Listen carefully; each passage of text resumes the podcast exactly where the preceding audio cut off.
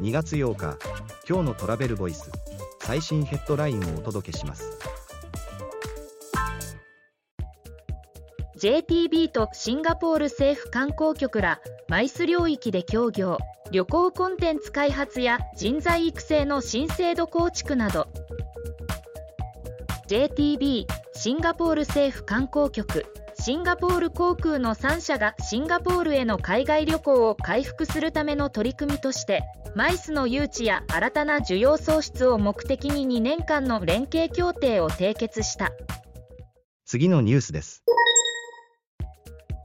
クラブツーリズム65歳以上限定の旅カタログを発表。同世代で同じペースの団体旅行を提案クラブツーリズムが海外ツアーカタログ65歳以上限定海外の旅を発行。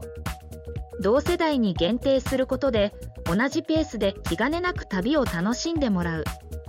往復直行便クルーズなどもラインナップ。次のニュースです。明石海峡大橋の登頂体験ツアー3年ぶりに神戸即死島で開催建設に携わったツアーリーダーが管理路など案内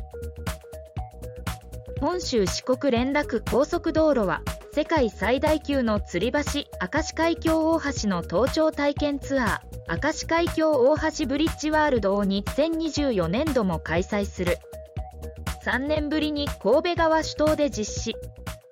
次のニュースです。ジャンプワールドカップ札幌 2024VIP エリアの特別観戦チケット発売。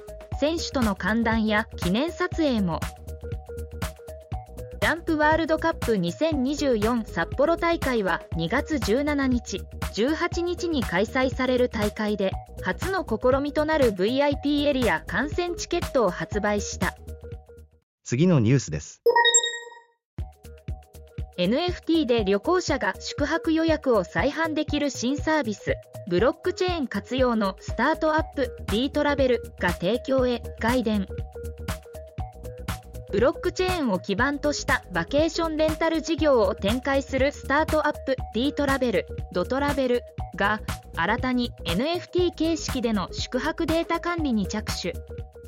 記事の詳細はトラベルボイス .jp で。ではまた明日。